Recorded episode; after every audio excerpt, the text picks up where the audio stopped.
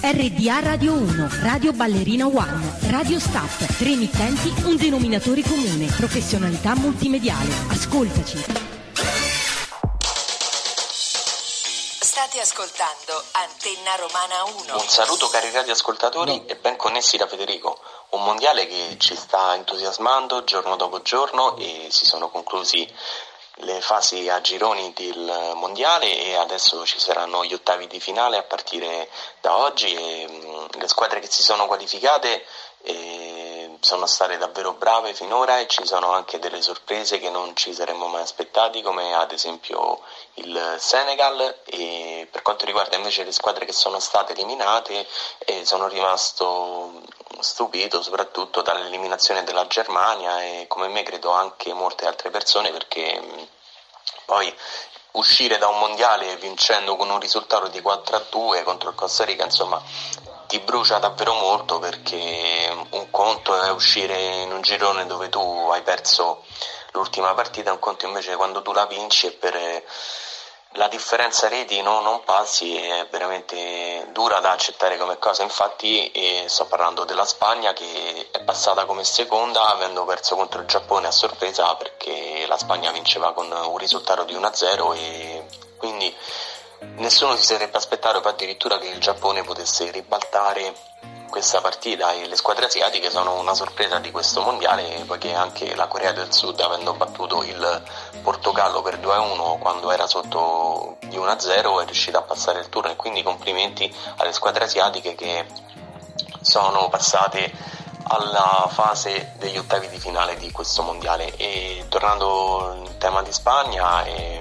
una Spagna che è passata a pari punti con la Germania perché avendo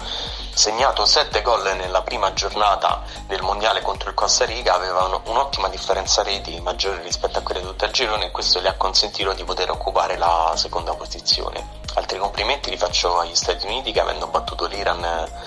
sono andati agli ottavi di finale ed oggi affronteranno l'Olanda e Olanda contro gli Stati Uniti che salvo imprevisti insomma dovrebbe passare il turno però questo è un mondiale veramente ricco di sorprese che ci sta stupendo giorno dopo giorno e ovviamente la tristezza è sempre il fatto che l'Italia purtroppo non si sia qualificata per questo mondiale però ormai è una cosa che bisogna lasciarsi alle spalle e devo dire che questo è il secondo mondiale che guardo come molti altri telespettatori italiani e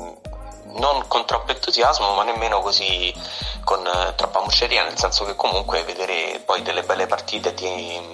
ti coinvolge, ti cattura sempre e ti fa sentire più tranquillo da un lato perché non essendoci la tua nazione, la nazionale di appartenenza non hai quella tensione, quell'ansia come hanno tutti i tifosi delle altre nazionali del mondo. E comunque vedere anche i tifosi allo stadio dalla televisione che soffrono fino all'ultimo sperando nel passaggio del turno oppure quando vedi sul loro volto la tristezza perché ormai sono condannati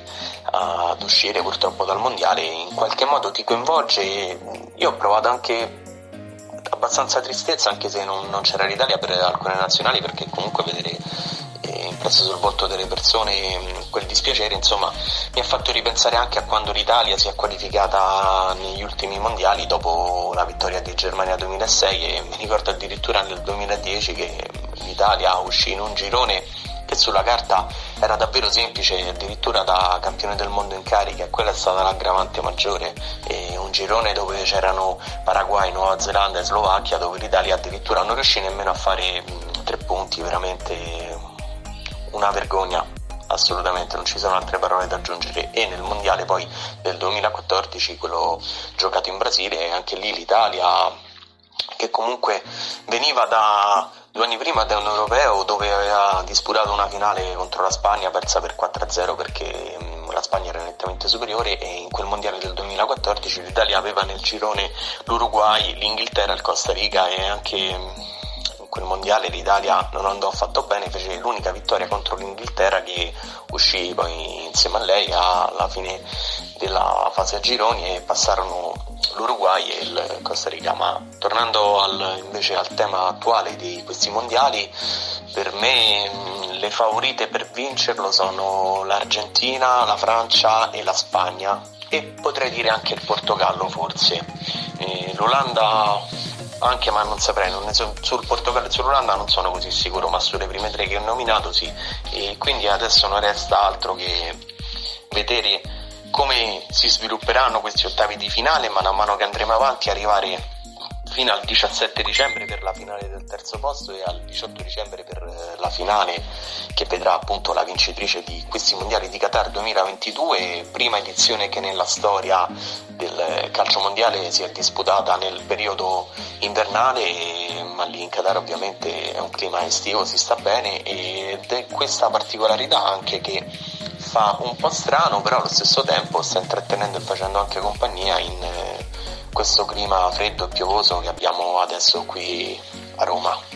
E detto questo io vi mando un forte saluto,